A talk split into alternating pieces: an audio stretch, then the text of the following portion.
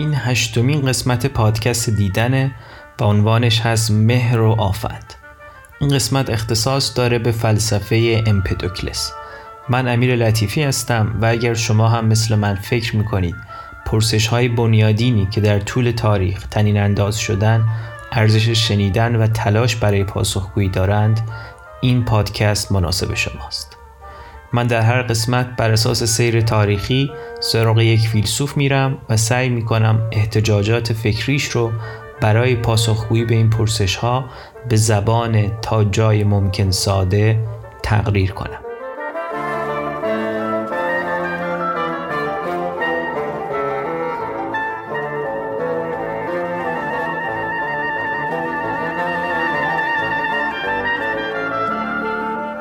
امپدوکلس فیلسوفیه که عقاید پیشینیان خودش رو ترکیب می‌کنه و از اونها یک نظام می‌سازه. در نتیجه ما برخلاف روند معمول در ابتدای کار نیازی به مرور قسمت های قبل نداریم و ضمن پرداختن به خود ایده های امپدوکلس این مرور انجام خواهد شد. پس می‌تونیم فعلا با زندگی امپدوکلس شروع کنیم. امپدوکلس حدوداً 493 پیش از میلاد در خانواده اشرافی در آکراگاس شهری در سیسیل ایتالیا به دنیا آمد. او بعد از فیساغورس، پارمنیدس و زنون چهارمین فیلسوف بزرگیه که در ایتالیا ساکن بوده. امپدوکلس ترکیب عجیبی از فیلسوف، عارف، شاعر، مسلح سیاسی، خطیب، پزشک و تا اندازه جادوگر و پیامبر. در دگرگونی های سیاسی آکراگاس که منجر به تشکیل یک دموکراسی شد نقش رهبری داشت. بهش پیشنهاد شد که در مسند پادشاهی بشینه ولی او این پیشنهاد رو نپذیرفت. به نصر می نوشت و یکی از دو شعرش اختصاص داشت به تزکیه های عارفانه. ارسطو رو بنیانگذار فن خطاب نامید امپدوکلس از بنیانگذاران مکتب پزشکی سیسیل بود و ادعا می کرد درمان دردهای بیدرمان رو می‌دونه و نقل شده که مرده ای رو زنده کرده. در مورد مرگش هم داستان زیاده. معروفترینشون از این قراره که چون از خدا بودن خودش مطمئن بوده به درون دهانه آتشفشانی کوه اتنا میپره. اگر قرار باشه از زندگی یکی از فلاسفه پیشا سقراطی فیلمی ساخته بشه بهترین کاندید امپدوکلس خواهد بود. البته که فیلم زندگی فیساغورس هم جذاب میشه اما فیساغورس بیشتر علاقه مندان به فیلم های رازآلود و عرفانی رو جذب می‌کنه. در حالی که فیلم زندگی امپدوکلس علاوه بر این گروه از مخاطبین مشتاقان فیلم های علمی و رعاد رو هم جذب خواهد کرد. چون علاوه بر تمام وجوه عجیب و غریبی که بهش اشاره کردیم نیمی از فلسفه امپدوکلس تماما مبتنی بر تبیین های فیزیکی معقول و طبیعی از دنیاست. امپدوکلس دو شعر سروده یکی به نام درباره طبیعت و دیگری پالایش ها درباره طبیعت عنوانی که بین فلاسفه نخستین بسیار مرسوم بوده. طبیعت در این عنوان در معنای بسیار موسعی به کار می‌رفته. مدلول طبیعت کل جهان و همه متعلقاتش بوده. این عنوان قرنها محبوبیتش رو روی جل رساله های فلسفی حفظ می‌کنه تا قرن 17 هم که خواهیم دید انسان و قوه ادراک و فاهمش تبدیل میشن به بنیادی ترین موضوعات تحقیق و به جای طبیعت کلماتی مثل عقل و فهم و درک روی جلد کتاب های فلاسفه تکرار میشن. ما عمدتا به درباره طبیعت خواهیم پرداخت و به پالایش ها خیلی گذرا اشاره می کنیم.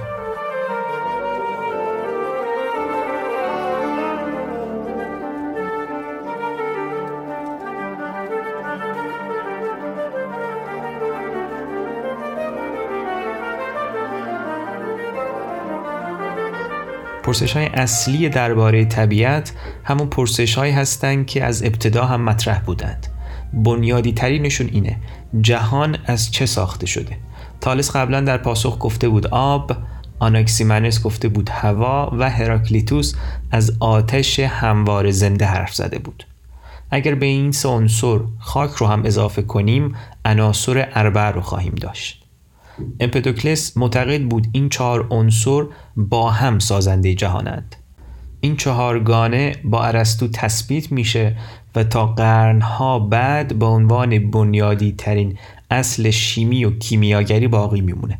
حتی در قرن 18 هم با وجود تلاش های بنیانگذار شیمی جدید رابرت بویل برخی همچنان اصرار داشتند که جهان از آب و باد و خاک و آتش ساخته شده. منطقا مسئله بعدی برای امپدوکلس باید این باشه. چطور جهان از این مواد ساخته شده؟ امپدوکلس معتقده هر چیزی در جهان ترکیبی از این چهار عنصره. بسته به اینکه این عناصر با چه لوگوسی با هم ترکیب بشن حاصل می‌تونه متفاوت باشه. لوگوس معانی مختلفی داره. اینجا منظور از لوگوس نسبته.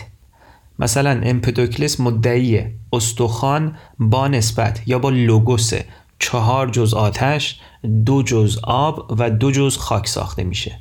و همچنین لوگوس مساوی از این چهار عنصر خون رو می‌سازه و غیره. و پرسش بعدی این عناصر چرا با هم ترکیب میشن؟ چه کسی اونها رو با هم ترکیب می‌کنه؟ اگر خاطرتون باشه پیش از این گفته بودیم که عقیده مرسوم اون زمان ماده زنده انگاری بوده.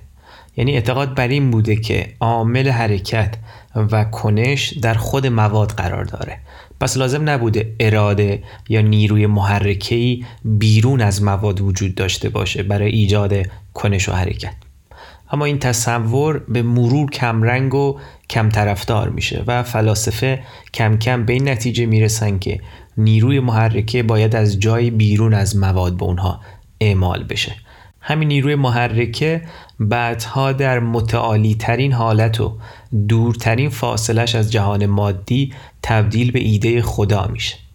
اما این نیرو از نظر امپدوکلس چیه؟ نیرویی که می‌تونه عناصر چهارگانه رو با هم ترکیب کنه و چیزهای مختلفی بسازه. امپدوکلس از دو نیروی متفاوت حرف می‌زنه مهر و آفند یا عشق و نفرت. نظام فکری امپدوکلس یک نظام ترکیبیه که با آشتی دادن نظام پیش از خودش پیش میره. پارمنیدس میگه هیچ چیز به وجود نمیاد و از بین نمیره. جهان یک کره پره که درش هیچ خلایی نیست و همیشه در سکونه. هراکلیتوس در مقابل معتقد به تنش، سیلان، تغییر و حرکت همیشگی. امپدوکلس این دو رو به این شکل آشتی میده. میگه هیچ عنصری به وجود نمیاد از بین هم نمیره و خود عناصر هم هیچ وقت به هم تبدیل نمیشن. تا اینجای کار پارمنیدسی بود همه چیز. و امپدوکلس ادامه میده. چیزهای مختلف تنها از ترکیب عناصر پدید میان و با جدای عناصر از هم متلاشی میشن. و اما بخش هراکلیتوسی فلسفه امپدوکلس ترکیب و جدای عناصر یک فرایند همیشگی و بدون وقفه است و در نتیجه جهان همیشه در حال تغییر و حرکته امپدوکلس میگه نیرویی که چیزها رو با هم ترکیب می‌کنه نیروی جذب کننده نیروی وصل کننده نیروی مهر یا عشق که بهش یک عنوان اسطوره‌ای هم میده آفرودیت. آفرودیت الهه عشق در اساطیر یونان. و در مقابل نیروی آفند یا نفرت قرار داره. کارکرد آفند جدایی فصل کردن و پراکندنه تاریخ به عقیده امپدوکلس دوریه و دوره های تسلط مهر آفند یکی پس از دیگری به تناوب تا ابد تکرار میشن. این فهم اسطوره‌ای و تکرار شونده از زمان و تاریخ خلاف فهم معمول ما از تاریخ به صورت خطیه. در تصور خطی از تاریخ حوادث به معنای واقعی قابل تکرار نیستند و زمان همیشه در یک خط مستقیم به سوی آینده حرکت می‌کنه. برخلاف امپدوکلس برای معتقدان به ادیان ابراهیمی زمان حتی شروع و پایان مشخصی هم داره. با آفرینش شروع میشه و با قیامت به پایان می‌رسه. امپدوکلس از دوره حکومت مطلق عشق حرف می‌زنه. دوره ای که در اون جهان به شکل کره است مثل کره پارمنیدس بدون هیچ خلایی. و گرچه از چهار عنصر اصلی ساخته شده اما چنان در هم فشرده است که در اون هیچ عنصری از دیگری قابل تشخیص نیست. نفرت در بیرونی ترین بخش کره قرار داره ولی به مرور به درون کره نفوذ می‌کنه و باعث جدایی عناصر میشه. رو در روی عشق و نفرت تا برتری کامل نفرت پیش میره. زمین و آسمان و دریا و رودخونه ها همه در این مرحله پدید میان. و دوباره عشق قدرت می‌گیره و این بار ترکیب های جدیدتری ممکن میشن. گیاهان، موجودات، حیوانات و انسانها همه در این مرحله به بار میان. و با یک کاسه شدن دوباره عناصر در کره عشق یک چرخه کامل به پایان می‌رسه و کل این چرخه دوباره و چند باره و متناوبا تکرار میشه. امپودکلس معتقده که در حال حاضر ما در دوره تاثیر فزاینده آفندیم دوره که چیزها از هم دورتر و دورتر میشن. اگر امپدوکلس زنده بود حتما می‌تونست تمهیدات کرونایی این روزها رو که انسانها رو از هم دورتر کرده شاید حرفاش بگیره.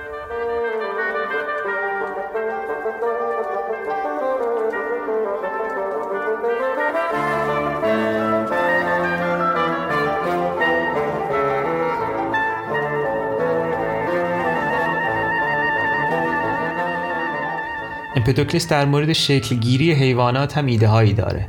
معتقد در مرحله از ترکیب عناصر اعضا و جواره بلا تکلیفی پدید میان که جدا از هم در اقصا نقاط دنیا پراکنده هستند.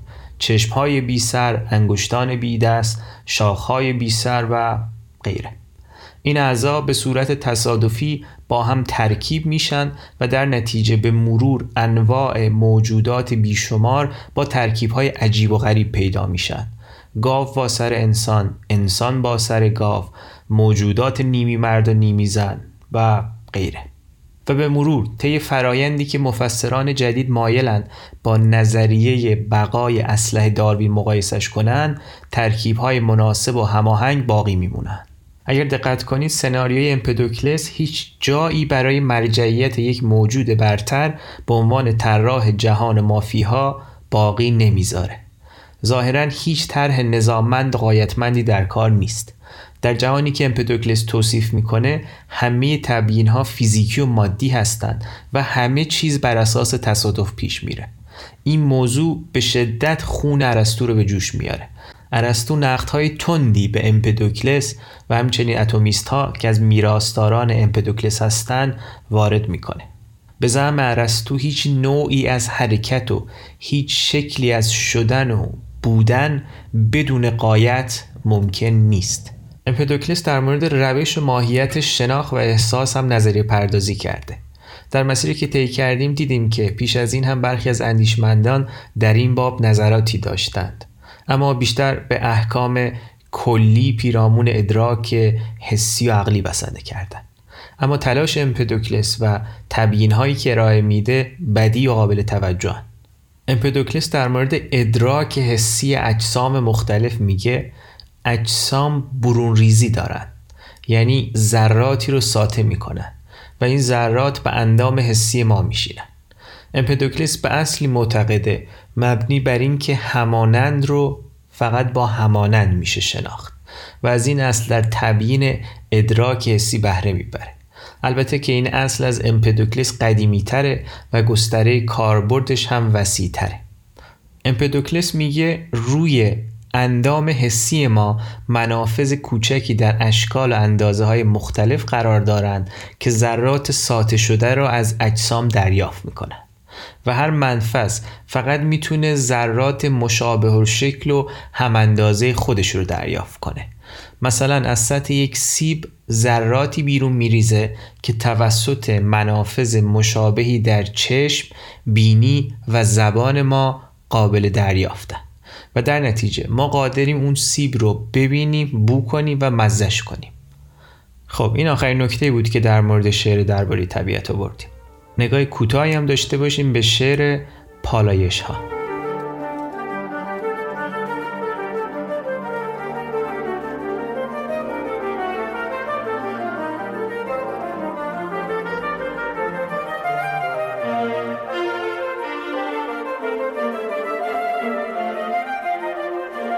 شعری که ما با عنوان پالایش ها ازش یاد کردیم به یونانی کاسارموی نامیده میشه.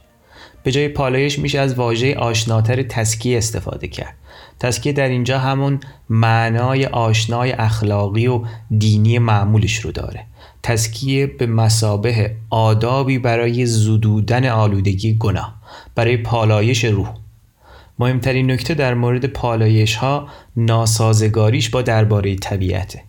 چطور کسی که جهان رو تماما مادی و فیزیکی تبیین کرده می‌تونه شاعر اشعار عرفانی باشه با موضوع حبوط ارواح بر لجنزار بیچارگی در زمین تسکیه برای دوباره الهی شدن روح اسیر تناسخ غیبگویی و غیره.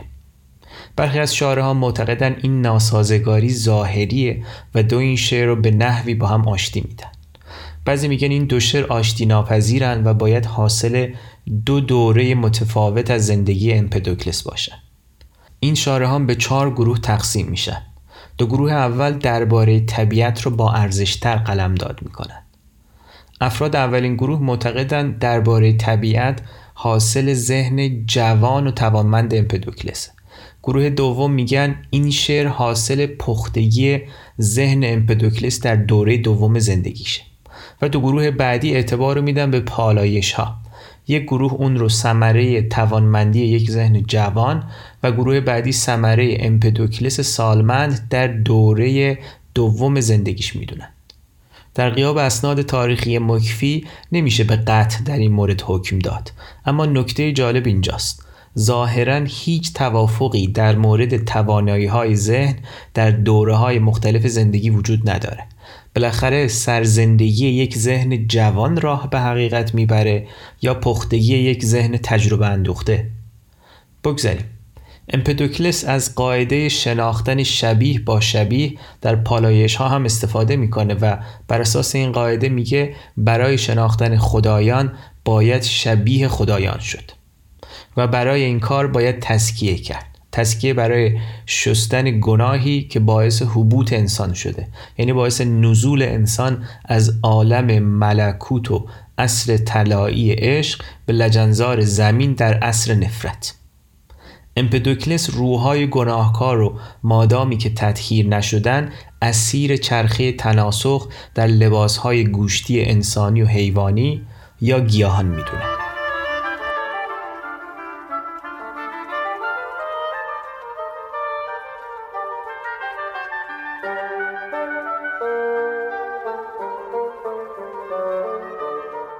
بحث این قسمت تموم شد. متشکرم که گوش دادید. رسیدیم به پاورقی. دو مورد رو مطرح می‌کنم و این قسمت رو تموم می‌کنیم تا قسمت بعد. اولش اینه. ما یه قصد داشتیم که به صورت مشخص به یکی از شاخه های فلسفه یا تاریخ یکی از حوزه های دانش بپردازیم همچنان باید دست کم بخشی از همین مسیر رو طی کردیم که طی این چند قسمت ازش گذشتیم.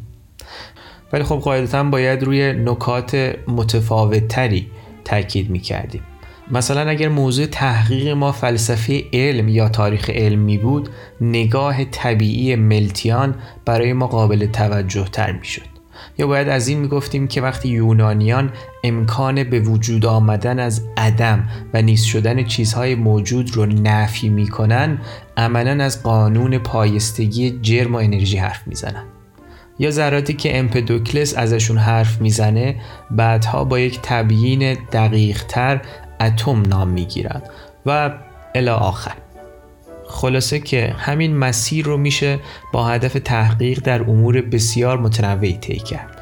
به زودی خواهیم دید که فلسفه بالهاش رو بیشتر خواهد گشود و در مسیرش در منازل بیشتری خواهد نشست. مثل دین، ادبیات، هنر، سیاست، حقوق و غیره. بگذاریم خودتون در مسیر خواهید دید. و مورد دوم در حقیقت مورد آخر. برای مطلع شدن از انتشار قسمت های بعدی دیدن حتما از طریق Castbox یا پادگیرهای دیگه مشترک دیدن بشید. منظورم اینه که دیدن رو به هر طریقی که مایلید دنبال کنید subscribe کنید. لطفا برای من از تجربه شنیدن دیدن بنویسید.